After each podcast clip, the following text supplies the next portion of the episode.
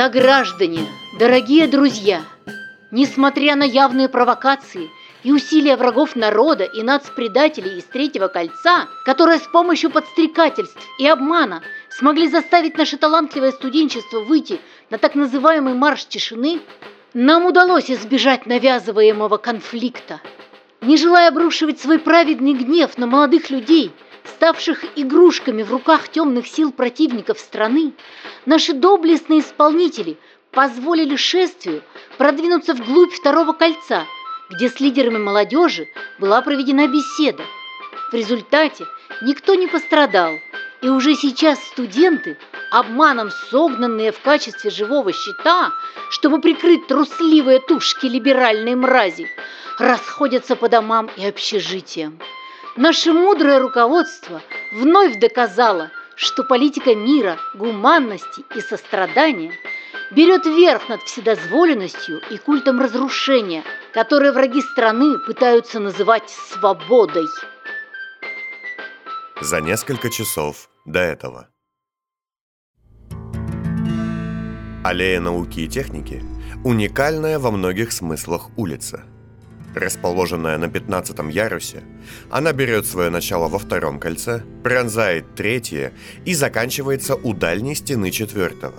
Когда-то давно планировалось, что аллея и вовсе пронзит столицу до шестого кольца, спускаясь вниз и упираясь в главный вход здания Госакадемии развития и прогресса. Но лукавая судьба распорядилась иначе.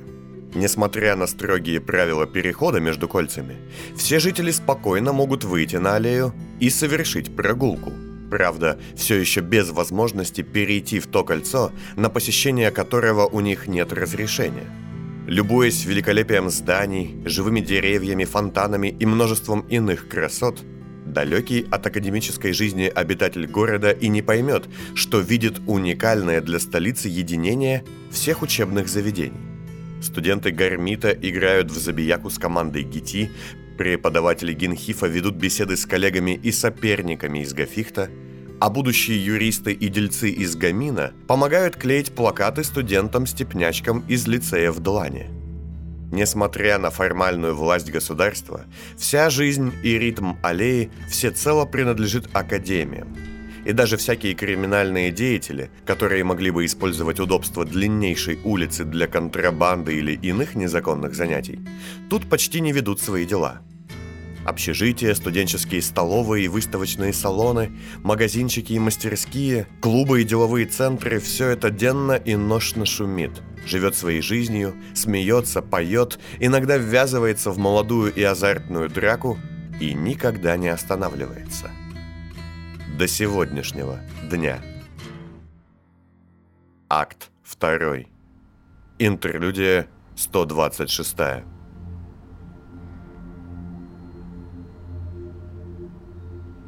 Большая площадь на аллее науки и техники, у которой не было официального названия, но которая в народе называлась «зачетной площадью», молчала. Поднявшиеся впервые за много лет гермозатворы заблокировали выход во второе кольцо – и перед ними в тишине стояла огромная и разномастная толпа студентов. От тяжелых металлических створок ворот их отделяла лишь тонкая полоска бойцов-исполнителей, усиленных антаротрядами и заградительными службами противодействия населению.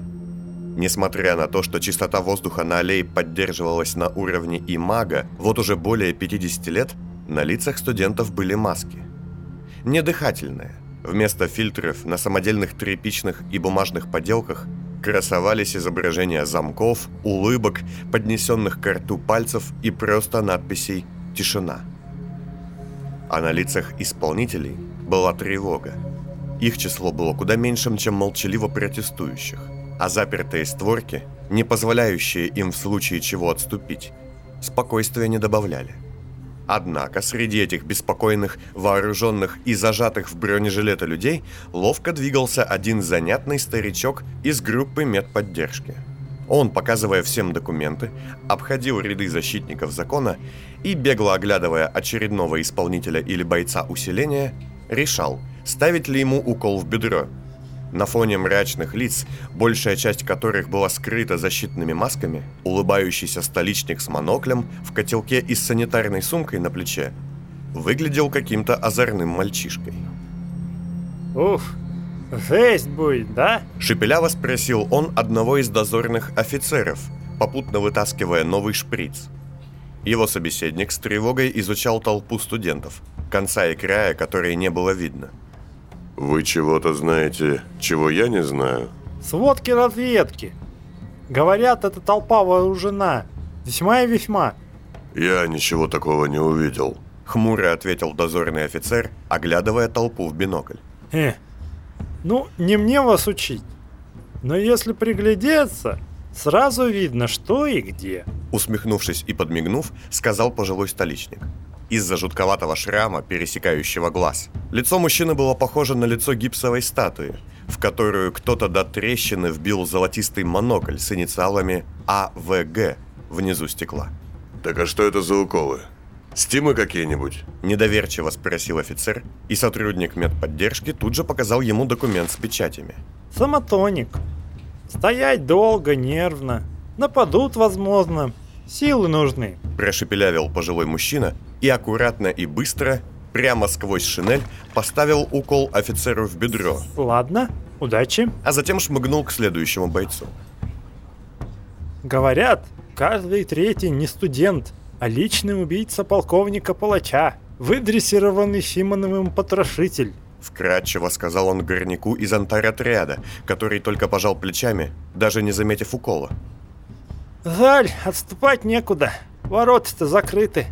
Ну ладно, за родину и на смерть стоять не страшно. Похлопав по плечу, сказал он и без того, да нельзя напуганному исполнителю, только-только вышедшему из учебки. Они наркотой вроде бы какой-то накачаны. Все эти студенты. Оттого и молчат так долго. Но если им дадут сигнал, озвереют. Сказал он негромко, склонившись над ухом бойца из отряда усиления с дробовиком наперевес, попутно доставая шприц. «Вот, укольчик, понадобится. Подкреплений-то не будет. Не слышали? Всех перевели на внутренние рубежи из-за терактов», — сообщил он начальнице санитарной службы, поставив укол, от чего та, поежившись, с испугом посмотрела на тяжелые створки — а затем на обзорную башню СЭС, которая располагалась рядом, нависая над площадью. Эх, усилить должны были военными. Но эти суки как назло взбунтовались. Злобно потрясая рукой в сторону предполагаемой военной части, прошипел он, закончив ставить уколы группе из четырех штурмовиков с тяжелыми алоновыми щитами. А те, еще пять минут назад усмехавшиеся и готовые броситься в бой, стали нервничать. Бунты! Не будет подкрепления. Нападут в самый неожиданный момент. Убийцы, а не студенты. Все вооружены. Я слышал. Голыми руками задушили. Струсили. Зато умрем героями.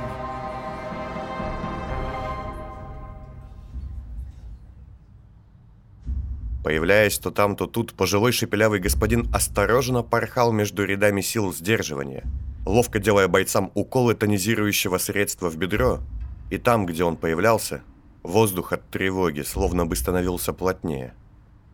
Закончив, улыбчивый старичок, поправив котелок, незаметно отошел в сторону от вооруженных стражей порядка и направился к небольшой, но очень прочной на вид двери в стене одного из зданий возле затвора. Она вела в обзорное помещение СЭС, где обычно располагались смотрители экослужбы – и где сейчас спешным приказом временно был размещен штаб координации. Войдя внутрь, он поднялся по лестнице и наверху встретил двух бойцов бывшего ГСУ, а ныне службы диверсификации, одетых как офицеры магистериума. Слышал, да, как делится? Мрази, прямо на вещании. Это все та редакция. Я сначала думал, будет разнос за такие высказывания и словечки, но ей, кажется, понравилось. И, судя по всему, общественность тоже была в восторге. Люди, походу, соскучились, потому чтобы вещи называли своими именами. А Куталан что? Да что-что. Зачитал ему обвинение, всадил лезвие меж лопаток, да кинул тело в мусороход. Документов оформлять не стал. Возни много. Ха. А в студию потом пошел, как хотел? Да, пошел, посидел, позачитывал. Сделал даже запись себя. Когда все это кончится, таких станций вещания явно станет больше. Может быть, куда-нибудь подамся в качестве ведущего. Они стояли и курили, о чем-то болтая, но, завидев пожилого столичника, козырнули и замолчали. Служим на благо. Он же кивнул им и сам тоже закурив ароматную папиросу, быстро сел на площадку лестницы в гармоническую позу, закрывая глаза. Перед этим он убрал во внутренний карман монокль, аккуратно вытащив его из глубокой впадины шрама на лице. Знаешь, вот когда он столичник, я четко вижу, что у него наше лицо. Скорее наоборот. У нас его. Хотя эта дыра от топора все портит. а он точно не... не, ничего он не услышит. Он там внутри себя сидит, подкручивает что-то. Они же все такие. А Вангальс тоже так умел? Так, меняться. Да, кто его знает. Вроде они друг от друга особо ничем не отличались. Сложно сказать, их же вместе никто никогда не видел. Вроде этот учил того, как быть степняком, тот этого, как быть нормальным. Уважаю начальство, которое работает само на улице. Да, согласен, только долго. Сейчас каждая секунда на счету. Если бы послал нас, мы бы уже давно закончили. Но ему, кажется, нравится игра в переодевание. Тихо ты. Конечно, нравится. Они нас всех на нее подсадили. Что он им колол, как думаешь? Да очевидно. Или какой-нибудь агритоник. Тонкая настройка толпы, так сказать. Да. Еще месяц назад мне бы кто сказал, что он сам лично с нами будет работать. Я вообще думал, что его уже давно нет. О, о, смотри, началось. Это жутко. В этот момент сидящий на площадке господин, глубоко вдыхая ртом и выпуская из носа клубы дыма хрустального стебля, медленно стал степняком, отчего бывшие ГСУшники вздрогнули. «Наболтались? Работать будем?» – спросил господин с хорошими манерами, вставая и начиная медленно расстегивать пуговицы на пальто. «Где форма?» Бывшие ГСУшники тут же засуетились, и один из них протянул ему сумку, висевшую на плече. Господин с хорошими манерами снял пальто, котелок и пиджак и передал их диверсификанту. Слушайте, а как вы так... Э, ну... Гибкая ментальность. Это же высшая степень маскировки. Можно этому... Прошу меня простить, но вы так не сможете. Ответил пожилой степняк и стал переодеваться в форму офицера магистериума. Хм, и как вам при вашем статусе лично быть мелким санитарем это мой любимый образ. Маленький человек на побегушках с небольшим чувством стиля. А вы не боитесь, что вас запомнят? Все-таки лицо этот э, узнаваемая деталь мешает. Почему вы не сведете? Я его не свожу, потому что он напоминает мне о недопустимости личного отношения к работе сказал ГСУшнику собеседник, разглаживая складки на слежавшемся черном кителе. А, вы, получается, как Камилла Войнич. Войнич наказывает и удерживает свое безумие, а я лишь напоминаю себе простую истину, что близкие не равно достойные. Отрезал он, а затем ненадолго замер, уставившись в лицо бывшего ГСУшника. Прошу прощения, После вашего расформирования у вас стало слишком много свободного времени, индивидуальности и, как следствие, наглости. Печальное зрелище. Диверсификант нахмурился и отошел, а господин с хорошими манерами вытащил из сумки знаки отличия высокого чина. Знаки и символы. Сказал он, заканчивая прилаживать к воротнику знак отличия, и подхватил трость, которую ему протянул один из бывших бойцов ГСУ, а затем зашагал выше, в помещение обзорной башни СЭС. «Так, кто из них кто?» Спросил он, войдя в комнату, где в двух углах сидели люди в наручниках и с завязанными ртами. Четверо слева и трое справа. Их, держа на прицеле, охранял еще один диверсификант. Слева исполнители от Гелиции, которым дали разрешение захватить будку СЭС. Мы взяли их как котят, ничего не умеют. Они захватили этот пункт по приказу и взяли сесовцев в плен, которые отказались выполнять распоряжение и блокировать выход. Собственно, вот сесовцы справа. Манерный господин повернувшись на сотрудников экослужбы, шагнул ближе. Трое технических офицеров в темно-коричневой форме с оранжевыми знаками отличия подобрались, а старший из них, невысокий и толстый горняк, что-то гневно замычал в кляп. Прошу меня простить. Эти офицеры нарушили приказ и, вступая в конфликт с уважаемыми экослужбами и ГИЗом, единолично решили закрыть створки. Мы прибыли с высочайшим поручением исправить ситуацию и восстановить статус ворот. С этими словами Степняк снял кляп и наручники с главного дежурного и толстый горняк, потеряя запястье, злобно посмотрел на пленных исполнителей. Давно пора. Развернувшись, он бросился к пульту и стал проверять показания различных датчиков. Это потоковая работа, короче. Сложная задача. Это нельзя так делать, чтобы рубильник прийти и дернуть. Тут все связано. Воздух, влажность, короче, потоковая система. Это ж вам не... Убедившись, что все в порядке, горняк развернулся и погрозил пальцем связанным Вам еще исполнителем. повезло, что я к начальству не доложу. Иначе были бы у вас такие проблемы с нашим ведомством. Так не делается никогда. Это ж подсудное дело. Это измена. Не волнуйтесь вы так, старший обсерватор, вы правы. И по закону военного времени, да? Под молчаливый кивок манерного господина трое бывших бойцов ГСУ молниеносно выхватили клинки с шоковым компонентом и рассекли глотки четырех пленных исполнителей. От химикатов на лезвиях, которые попали в кровь, у сидящих в углу бойцов выпучились глаза, и изо рта пошла кровавая пена. А теперь, полагаю, нужно вернуть все как было и поднять створку. Обратился один из бывших ГСУшников к горняку из СЭС. Тот же, немного ошалевший, смотрел на тела. Эй, ау! А ну не аукай мне тут, магистрат ряженый. Огрызнулся начальник обзорного пункта и, подойдя к одному из окон, которое вело на зачетную площадь, посмотрел на огромную толпу студентов и небольшую группу охраны. Затем, отойдя к противоположной части вышки, он выглянул в другое окно, которое вело за гермозатвор и за отделяющую аллею науки и техники от второго кольца стену, и увидел, что там, с другой стороны, нет никаких сил безопасности, кроме десятка патрульных. Эм, может все же сейчас не открывать? Как это? Больно уж там много этих студентов. Сейчас ни эпидемия, ни пожар, ни химкатастрофа. Обычная унылая показуха лицеистов. Прошу. Степняк со шрамом указал на пульт, но горняк покачал головой. Нет, не-не-не. Ситуация непонятная, короче. Да, по-хорошему их надо бы открыть, но, как говорит старший инженер, сначала с начальством. Хорошо. Понимающий кивнул господин с хорошими манерами и тут же вонзил лезвие трехгранного кинжала в глаз горняку, отчего тот, задергавшись, упал на пульт и мгновенно затих. Открывайте. Обратился он к одному из двух оставшихся сотрудников СЭС. Самый младший из них зажмурился от страха, а второй по старшинству после убитого горняка, весьма колоритный татуированный лысый степняк, медленно покачал головой. Прошу прощения, вам тоже нужно связаться с начальством? Ответом ему был презрительный кивок. И вполне возможно, если бы не кляп, вдогонку бы по классике пришелся еще и плевок.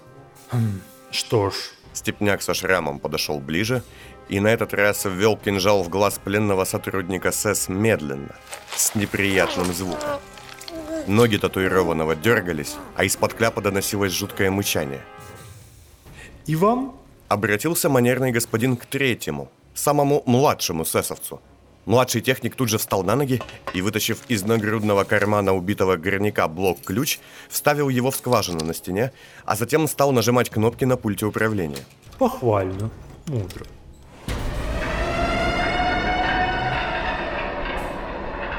За окном завыла сирена, и стальная створка начала медленно опускаться.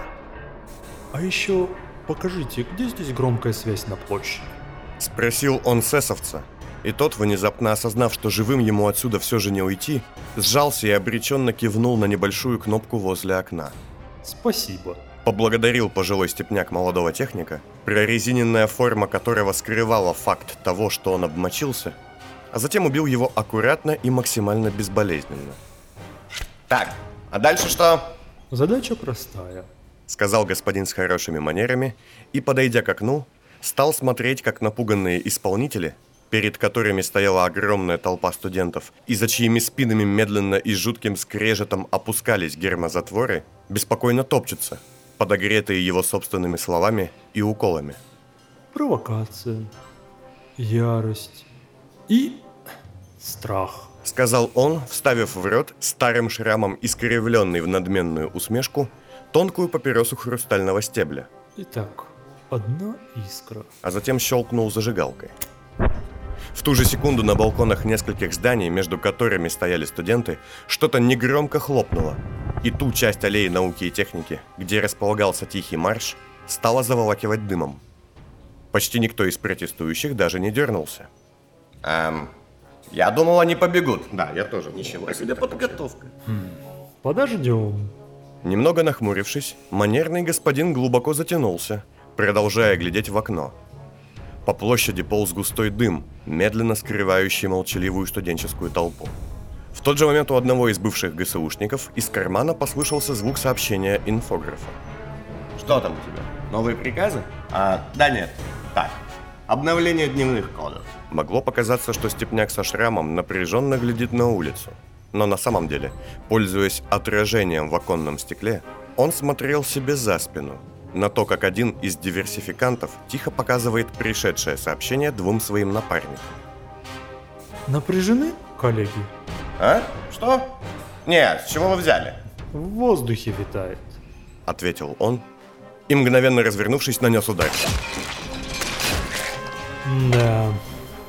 Не люблю произносить речи над побежденными, но вы, ваша подготовка, ваша неспособность скрыть намерения.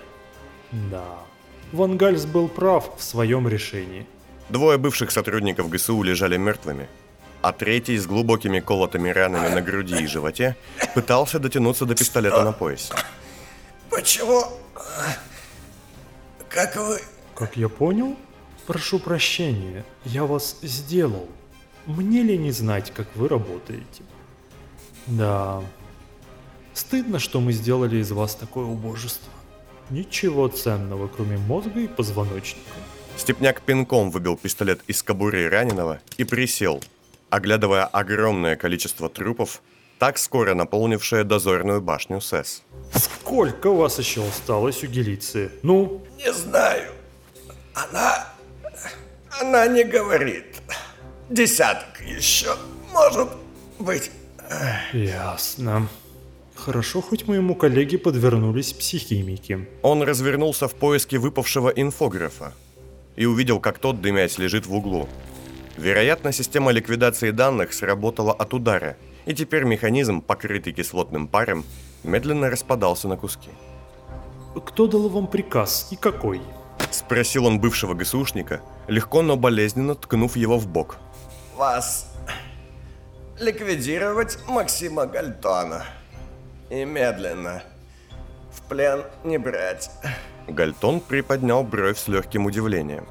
При этом было неясно, удивлен он факту такого приказа, или же тому, что тот пришел так поздно. А кто? Я... Я не знаю точно, но... Судя по коду, высшая... Высшая инстанция. Забавно. Причина известна? Точно не мне. Вам ли не знать? Ясно. Гальтон, убедившись, что диверсификант уже не встанет, сел возле тел его напарников и с неприятным щелчком стал удалять из оснований их шеи меморандума. Так а что? Что вы... Если вы не работаете на... На тех, кто прислал нам приказ, то... То что мы вообще делаем? Ну скажите, шеф, я ведь все равно умру, меморандум вы сломаете. Интересно же. Гальтон встал, убирая в карман два вытащенных из тел покойных меморандума, и посмотрел в окно. Студентов теперь почти не было видно, а бойцы исполнителей и отрядов усиления были заметно напуганы и не знали, как быть. Офицеры, потеряв собранность, даже не пытались связаться с начальством. Впрочем, благодаря стараниям Гальтона сейчас это и не было бы возможно. Все зависит от трактовки. Максим взял ГСУшника за грудки и посадил на стул возле пульта, заодно подобрав с пола его личностный табельный пистолет. Так, прошу сюда. Вот, к примеру, открытие этих ворот можно трактовать как уверенность и прибытие подкрепления. Затем он тростью зацепил висевший на рельсе под потолком фотопроектор, который был нужен сотрудникам СЭС для проведения совещаний, и, подтянув его как можно ближе к окну, не включая, направил на улицу. А можно как шанс к спасению? С этими словами он вложил пистолет в руку почти мертвого подчиненного, засунув ствол ему в рот, а после вставил в проектор какой-то темный слайд. Все зависит от той картины, которую ты нарисуешь в головах. И нажав на кнопку громкой связи, он одновременно включил проектор и пальцем бывшего ГСУшника нажал на спуск пистолета. Разлетевшийся по всей площади из динамиков выстрел вместе с мгновенно возникшим в воздухе и колышущимся на тумане изображением ведьмы уничтожил напряжение и тишину, заменив их паническими воплями и смятением. Бойцы, в крови половины которых Фабаген только и ждал своего часа, бросились прочь, сквозь открытые ворота гермозатвора, во второе кольцо. Несмотря на приказы офицеров, кто-то начал стрелять. В туман, в лицо ведьмы, в молчаливых студентов – а те, в свою очередь, тоже не ожидавшие того, что случилось, напуганные и озлобленные, бросились следом, срывая маски.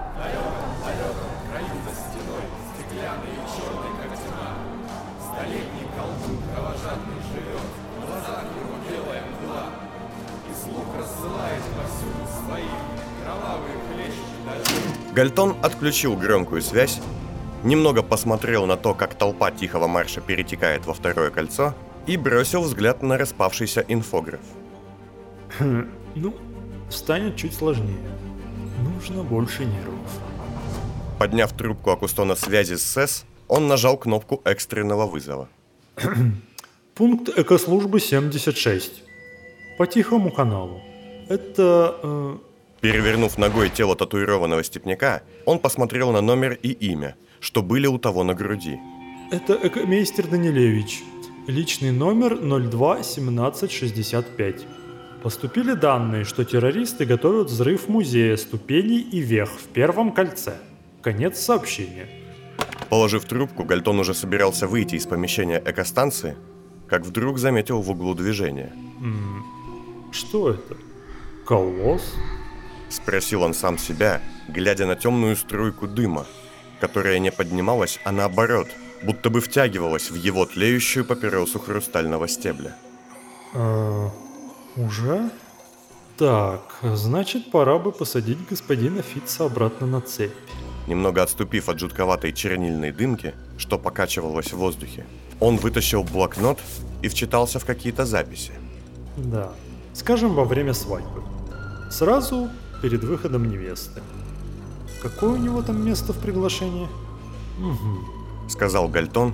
Да погасни ты, колосс. И, подойдя к окурку, впечатал в него свой каблук. Срочное сообщение для всех глав комитетов и ведомств. Отступление заградотрядов во время марша тишины вызвало панику в рядах правоохранительных органов. То, что огромная толпа мятежников вошла по аллее науки и техники во второе кольцо, серьезно подорвало мораль исполнителей, арбитров и всадников – Мгновенно вспыхнувшие очаги мятежа, погромы, мародерства и захват ключевых точек рассредоточили наши силы. С прискорбием заявляю, что фактически мы потеряли половину второго кольца и вынуждены перейти к полноценным боевым действиям на его территории.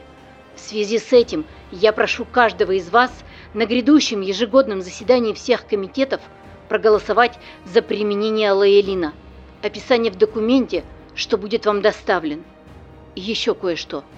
В связи с тем, что Эста Ван Гальс и ее группа диверсантов продолжает устраивать взрывы в Первом кольце, я призываю вас обратиться к леди-регенту с просьбой провести заседание не в палате единого штаба, а в секретном месте, адрес которого сообщит нам леди-регент незадолго до собрания. С уважением, временная глава магистериума и госслужбы усмирения, глава комитета пропаганды леди Аубвельс.